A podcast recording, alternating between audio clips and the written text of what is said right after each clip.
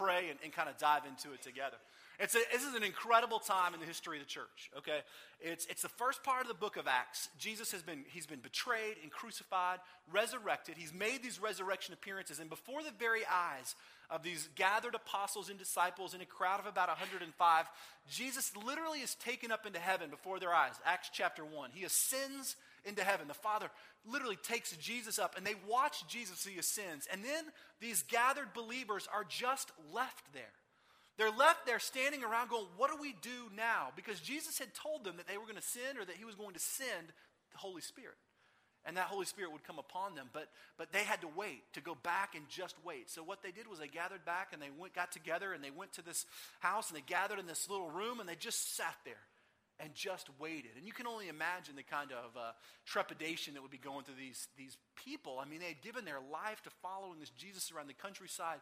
The emotion that had unfolded over the past 40 or 50 days is unbelievable. Watching this guy who you gave your life to be brutally beaten, betrayed, crucified, and then to have the joy of seeing him raised from the dead and the resurrection appearances, and then all these things that God is doing, and then just to be left now waiting. Well, in Acts chapter 2, the promised Holy Spirit comes, and basically we see at Pentecost the birth of the church. The church just springs forth. And, and the Holy Spirit falls on these believers, and they begin to speak in other languages. And, and all of a sudden, people are coming into Christ by the thousands. And it's an incredibly exciting time because the church is being born, the gospel is electric, and people are meeting Christ. And it's probably, if you look at church history, the most significant time in all of church history, if you will, the birth and sort of explosion of the church and the gospel. And so that's what's happening. And, and, and they're in the middle of this sort of gospel explosion where we pick up in Acts chapter 3 in, in a set of kind of chapters, 3 and 4. And I'm going to read through them and I'm going to talk about them and paraphrase them a little bit, where things really begin to change for me. And God used these chapters to change my picture of church um, to change my picture of what it looks like when we actually live for and encounter Christ. How that changes the church, how it changes our understanding of gospel and mission and evangelism and all those things. Because what I've come to recognize is that Jesus doesn't, doesn't just change lives, but Jesus changes everything. And uh, he certainly does that in our picture of those things. So before we open those texts together, let's just take a moment. Let's pray. Let's ask that God would open and lighten our hearts, and then we will dive into it together. Lord, I thank you for this church. Not just this particular church, but your church, your gathered believers, Father, the ecclesia. I thank you that you uh, use people as your instruments of witness in the world. God, imperfect, flawed people you use to demonstrate your glory, which is just sort of beyond me. And I love that. And this morning, Lord, what we're going to see is that picture that how you use ordinary seemingly ordinary people to do incredible things. And God, I, I, know that that's the call for the church. And so, Lord, I pray that as we open your word this morning, you would teach us in a really powerful way. Take just a moment and ask God to, to teach you something this morning, that He would just sort of instruct your heart, maybe showing you something new, taking some familiar verses and, and teaching you something new. Just, just pray that.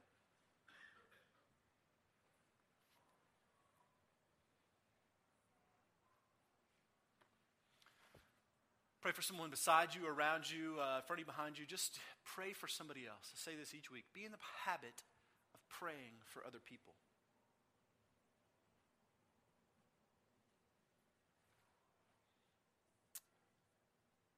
God, we love you. We thank you for the opportunity to gather in your presence. Make your word come alive to us. We know that an encounter with your word is an encounter with you. And so, God, we don't take these moments lightly. Teach our hearts in Jesus' name. So we're going to start in the first 10 verses of the uh, book of Acts, chapter 3.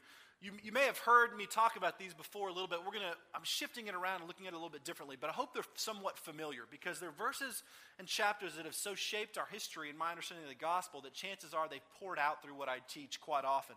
But, but this is the first uh, 10 kind of verses, and then we'll just kind of work through the couple of chapters. It says this One day, Peter and John were going up to the temple at the time of prayer, at three in the afternoon, and a man crippled from birth was being carried to the temple gate called Beautiful, where he was put every day to beg from those going into the temple courts.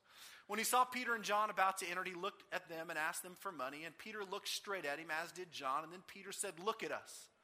So the man gave him his attention, expecting to get something from them, and then Peter said, Silver or gold I do not have, but what I give you, I give in the name of Jesus of Nazareth.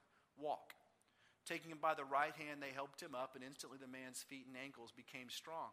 He jumped to his feet and he began to walk, and then he went with them into the temple courts, walking and jumping and praising God. And when all the people saw him walking and praising God, they recognized him as the same man who used to sit begging at the temple gate called Beautiful. And they were filled with wonder and amazement at what had happened to him. We're going to look at this text and, and explore a few of the ways that Jesus sort of changes people. That when we encounter the risen Christ, that we encounter Jesus, it, it has this effect where he alters everything that we are, and Jesus literally changes everything. And the scenario that we see is not uncommon. Peter and John, after having been given the Holy Spirit, and the Holy Spirit comes in chapter 2, they now take up the mantle of being the preachers and proclaimers of the kingdom of God, and they go to the temple courts, which is exactly what Jesus would do. He went to the place where the religious were, and he began to proclaim the kingdom of God message, which is exactly what Peter and John do. At the time of prayer, there were technically three times of prayer, but they go at the, we see them going at, the, at this time at the three o'clock hour to the temple. Gathered there in Jerusalem, people would gather there for prayer. It was when the big crowd was. And the disciples and Peter and John would often go up there as Jesus did and preach. Paul would actually take this practice as well when he would go to other places. He would go to the, the temple and he'd find people to talk to at those times when people gathered. And so Peter and, and John go to the temple courts at the time of prayer basically to proclaim the coming kingdom of God to people. And as they do, they see this man being brought um, to the temple gate. So, the gate that goes into the temple, they see a man, a crippled man. We know that he's got some kind of feet issues because we see him be healed and his, and his feet and his ankles become strong.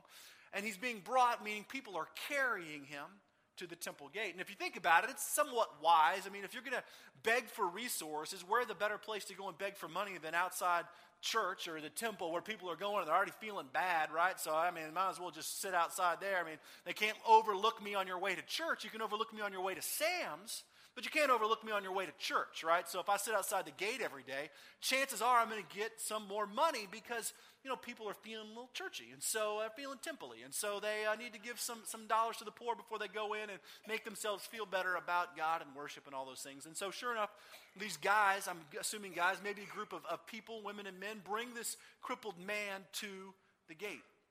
And they set him there at the gate called Beautiful, and people would walk through and they'd have to walk right past him every day. And we know this guy did this every day because when the, the crowd gathers in a moment, we're going to see that they recognize him as the man that always sat by the gate.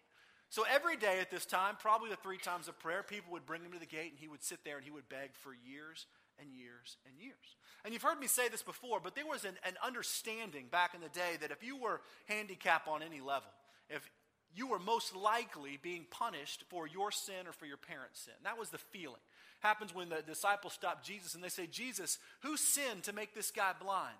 Was it him or was it his parents? And Jesus said, Well, well it's not the sin. It's, this has happened so that God's glory can be displayed, and he heals the guy. So there was an understanding that if you had some kind of physical ailment, whether it was a skin disease or whether it was being a cripple or whether you were the woman subject to bleeding, that somehow your sin was keeping you from a whole life. And so you really felt like God hated you and you were unclean. You had to walk around your whole life realizing that anybody else touched you because you were sinful, you now made them unclean.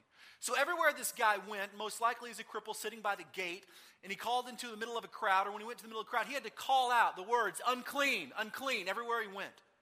Lepers had to do the same thing. Because if they came in contact with someone, then they would be made unclean, especially people going to a time of prayer at temple. So the stigma of this man all, all his life was that he was unclean and that he was broken, and that God was probably punishing him either for his sin or for someone else's sin. And so all he had was a few kind folks that would walk, walk him to the gate, and then he had to wait on some churchgoers, temple goers, to throw him some coins. That's his whole existence. So they bring him to this gate, and he lays there at the gate. And it says, as he was walking by, Peter and John see him, and they stop and they look right at him and they say, Silver or gold, look, I can't give you, but what I can give you, I give you in the name of Jesus of Nazareth. Walk. And they say they reached down, grabbed his hand, and pulled him up, and instantly his ankles became strong. And the man began to run and jump and run straight into the temple courts, praising God. And the people start coming in amazement, going, Isn't that the guy that sat out by the temple courts all day long? And they came over in wonder and amazement at what God had just done. The first part of this text we're going to look at is a powerful one, and it's a demonstration of just how Jesus changes things. And Jesus changes people that follow him. I mean, think about Peter and John. I mean, they were radically altered by their time with Christ. Just think about how they interact with this guy. They come up to the temple gate where he is, and what do they do? They actually stop and they look at him.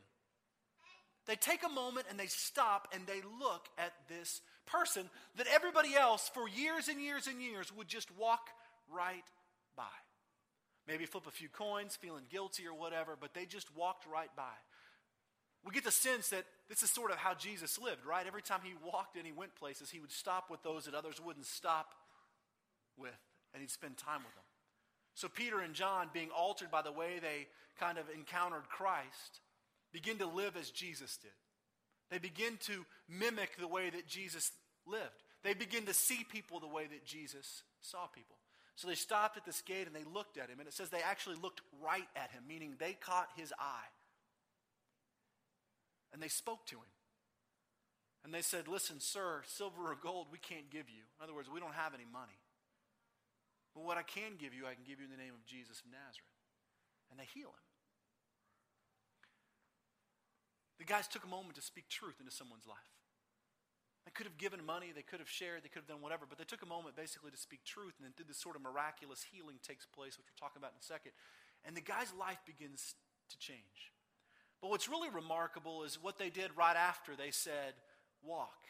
It says that Peter reached down and he touched him, he grabbed his hand, and he pulled him up.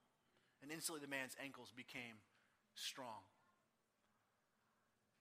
This is exactly how Jesus lived. Jesus stopped and he looked at people the rest of the world wouldn't look at. He spoke truth to the rest of the world that the people wouldn't speak to. And he touched those the world wouldn't touch. On their way to the religious establishment, Peter and John, having been altered by their time with Christ, began to live differently. They began to live as Jesus did. 1 John 2 6 says, Those who claim to live in him, live in Jesus, must walk as he did. The picture is, is that when we begin to follow Christ, he changes everything. I no longer can see the world the same way. I no longer can just live in ignorance as bliss. I see people, right? I don't put them in categories per se homeless, poor, black, white, struggling, sinful, whatever. But I see people, heartbeats, lives. And I want to interact with those lives. I'm not afraid to touch those lives because that's how Jesus lived.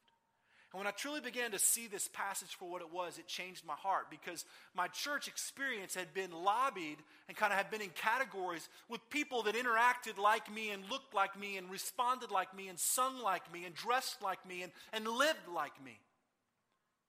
And I could very easily just exist in those categories. And when I felt bad, I could give or do or go down to the city rescue mission and serve a meal and fill that sort of void of, of living in a sort of kind of affluent, middle class way by serving a meal or two. Until I felt bad next time, and then I knew we need to get out there and serve again. And that was my existence of church. When I began to look at this, it really began to change me because it said if I'm going to follow Christ, things have to change. And not just with the broken beggar, but with people. That I've got to be willing to see people, to look into their eyes the way Jesus did, to speak to them, and more so to touch them, the rest of the world that the world, that the world won't put hands on.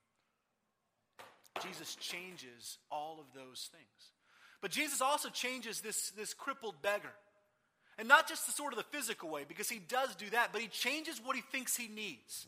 Because what does this crippled beggar think that he needs? He thinks he needs money. And they stop and they say, Look at me. And it says right here that the man looked up at them because he thought, right, that he was going to get some money out of them. He gave them his attention, expecting to get something from them. That's what he needed. If I can just get a few dollars, then my trip to the temple gate will be worth it. Which is what he thought he needed. But what does the crippled man really need? He needs to be healed. And not just physically, but he needs his heart healed. And we begin to realize that when we follow Christ, he changes the things that we think we need. So what happens? They reach down, they pick this guy up, and instantly his legs are healed. And physical healing in Scripture, and even now, is never for the sake of healing. It's always for God's glory. Always. God brings about His own glory in those moments. And that's exactly what happened. Happens. Because as soon as he gets strength in his legs, what does he do? He runs straight into the temple courts, a place that he has never been allowed to go before, where all the religious sort of establishment and those that were in charge, they gathered there, and he busts through those temple gates, jumping and dancing and singing and running. I mean, look at how it kind of frames that out.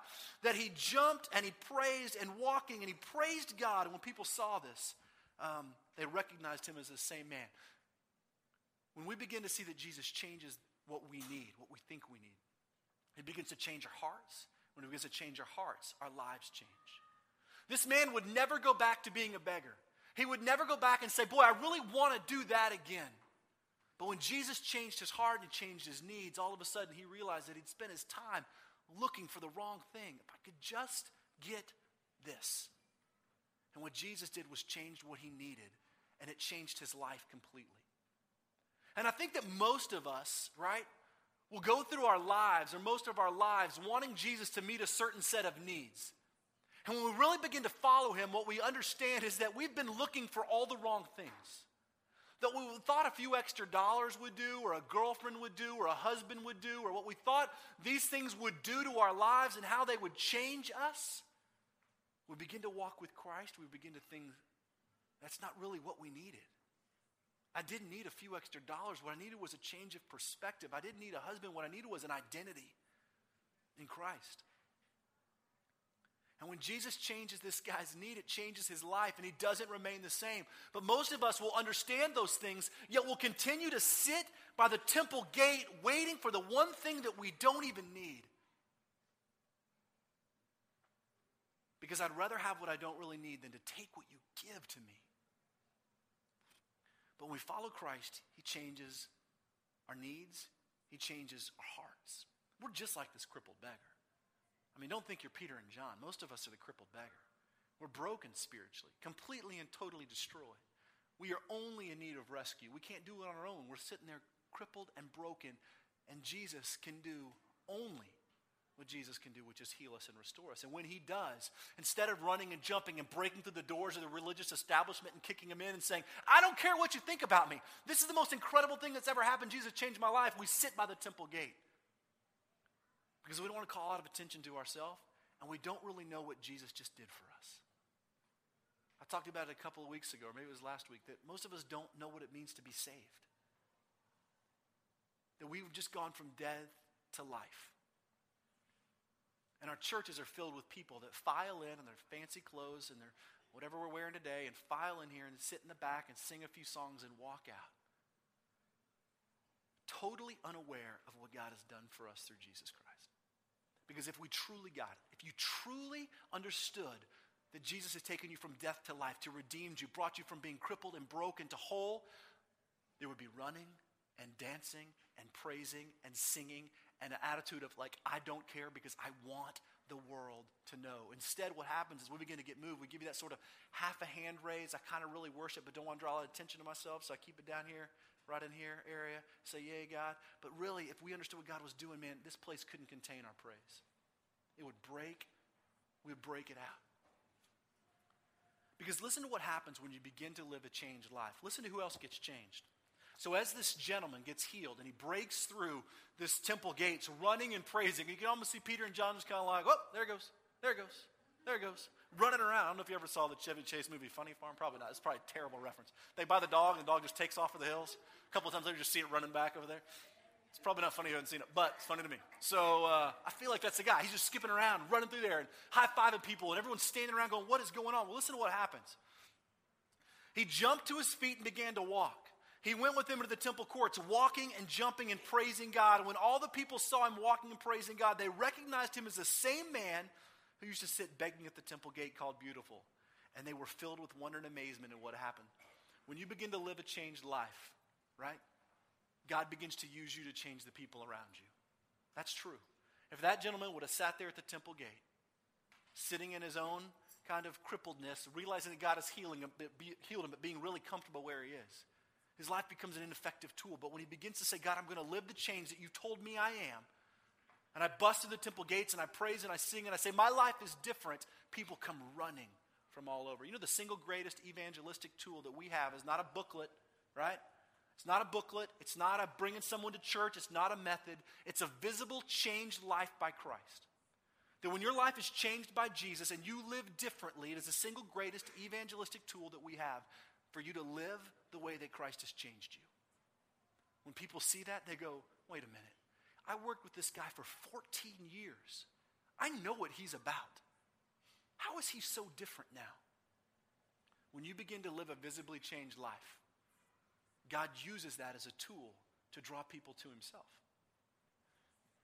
Jesus changes everything. So listen to what happens next. So we've got these changes. We've got the John and Peter change. We've got the, this crippled beggar change. We've got this crowd beginning to change. Verse 11 While the beggar was holding on to Peter and John, all the people were astonished and came running to them in the place called Solomon's Colonnade. When Peter saw this, he said to them, Men of Israel, why does this surprise you? Why do you stare at us, stare at us as if by our own power or godliness we had made this man walk. And then he goes on to talk about the power of God. But this is one of my favorite pictures in all of Scripture, honestly. And they're standing in front of this massive crowd in the middle of the temple courts with all the religious kind of elite watching on. You'll see in a minute that all the Sadducees and Pharisees are watching from a distance. All the people have gathered around and they're standing right in the middle of the big temple where all religion happens. Right? And this is the picture that we see. While the beggar held on to Peter and John, all the people were astonished and came running to them. So they're standing there, crippled beggar still in his stinky, ratty beggar clothes, holding on to Peter and John, right? While crowds came running over. And at that moment, Peter begins to speak to the crowd with this sort of draped, broken, stinky beggar guy hanging on his shoulder. Peter says, Why are you so astonished? Do you think it's by my godliness or by my ability that God did this? No. But it's because God is that big. And it wasn't Peter from a pulpit at an arm's distance from people, but it was broken people draped all over as a demonstration of God's power all over Peter and John as Peter proclaims truth. And I thought, man, the picture of the church doesn't get a whole lot better than this for me.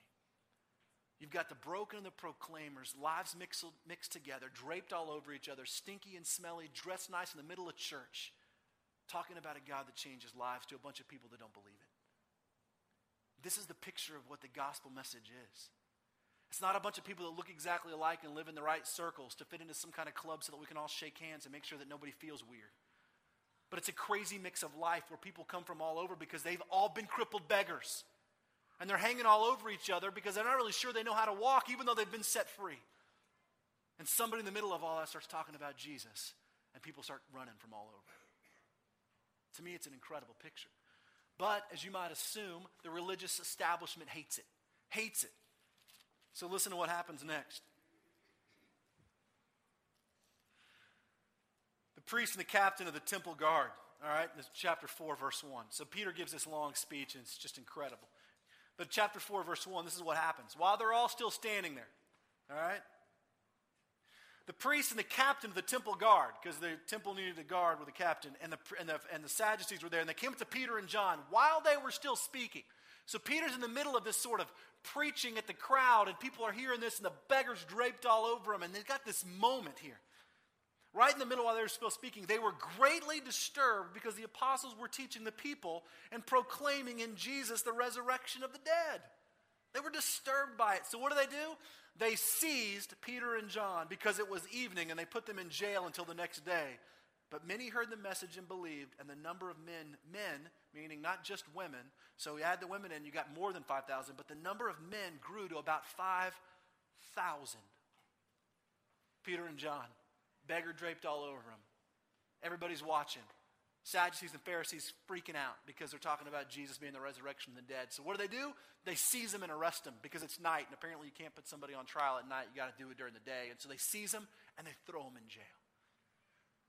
See, the religious establishment that's transformed our understanding of a relationship with Christ into religious production can't stand the gospel, the real gospel.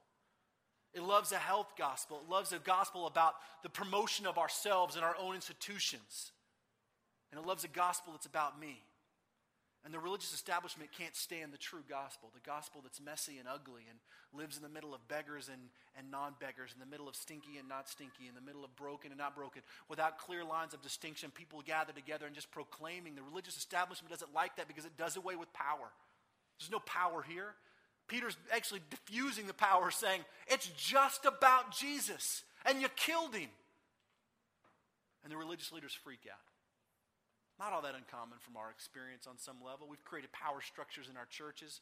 Pastors rob the people of what they're called to do and they put it in their own roles and they say, This is what we have to do and no one else is allowed to do it. You can't find that in Scripture, but it's what we've done.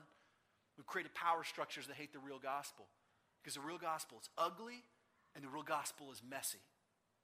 And I don't use ugly in terms of bad, I use ugly in terms of it's a mess. And it is not for the faint of heart because it does just this it makes people touch those that no one will want to touch. It makes us speak to people we don't want to speak to. And I'm not just talking about the poor and the broken, I'm talking about the people that you can't stand that live next to you. That arrogant guy that's on your daughter's soccer team. All of them. So they put him in jail, right? So check this out. Next day, verse 5, the rulers and the elders and the teachers of the law, well, they met in Jerusalem. They all got together. Ananias, the high priest, was there, or Annas, the high priest, was there, and so was Caiaphas and John and Alexander. These are all big deals, all right? You might as well be naming the top religious people. They all get together, right? All of their men, the high priest's family, the whole family comes. They had Peter and John brought before them, and they brought them to this question By what power or name did you do this? So that's their big question right? They get all the high kind of falutin religious people in the one room, and they, they put John and, and, and Peter in there, and the beggar's still running around the hillside somewhere, and they, they put him in that room and they say, By what power did you do this? And this is the response. Then Peter, filled with the Holy Spirit, again, not speaking on his own, said to this rulers and elders and the people, If we are being called into account today for an act of kindness shown to a cripple and ask how he was healed, then know this. Right? You and all the people of Israel, it's by the name of Jesus Christ of Nazareth, whom you crucified but whom God raised from the dead. This man stands before you healed. He was the stone by which the builders rejected. He became the capstone. Listen to verse 12. Salvation is found in no one else, for there is no other name under heaven given to men by which we must be saved. At that moment in time, John and Peter signed their death warrant, they signed their certificate.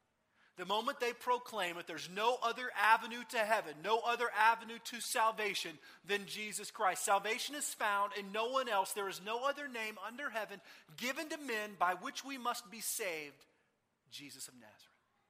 At that moment in time, they basically said, Kill us. Because they just took the whole way of life that this religious establishment had been built on, and they said, It's a lie, or it's incomplete. And you killed the capstone. Now, you can imagine the religious leaders freak out, right? Basically, they're saying, look, all roads don't lead to heaven.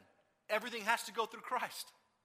And the religious leaders freak him out and they kick him out, paraphrase this sort of get us to the end, kick him out of the room, and they start going, What in the world are we going to do?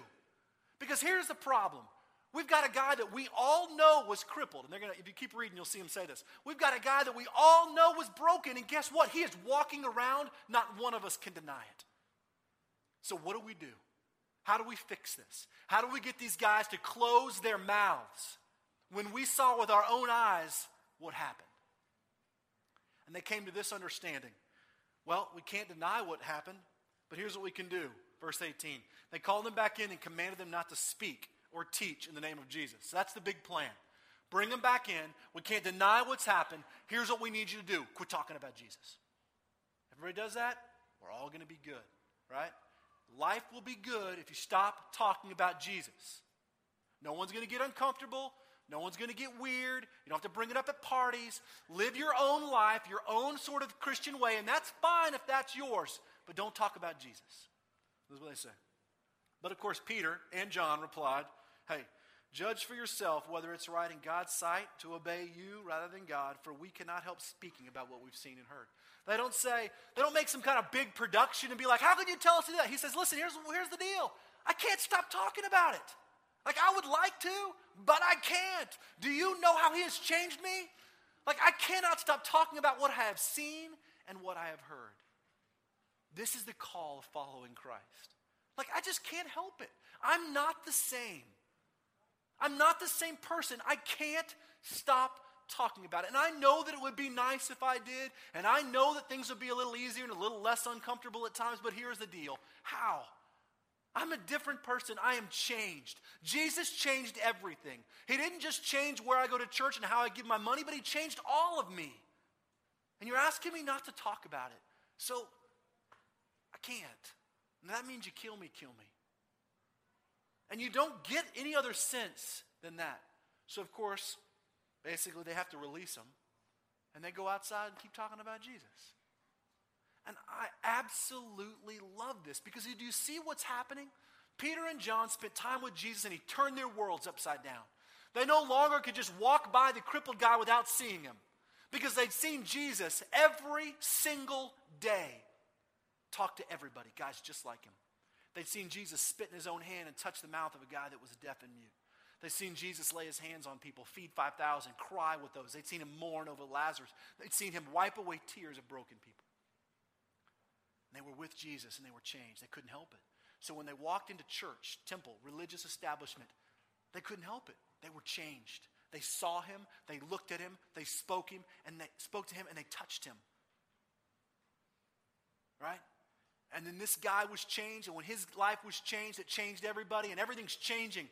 And it's all because of Jesus.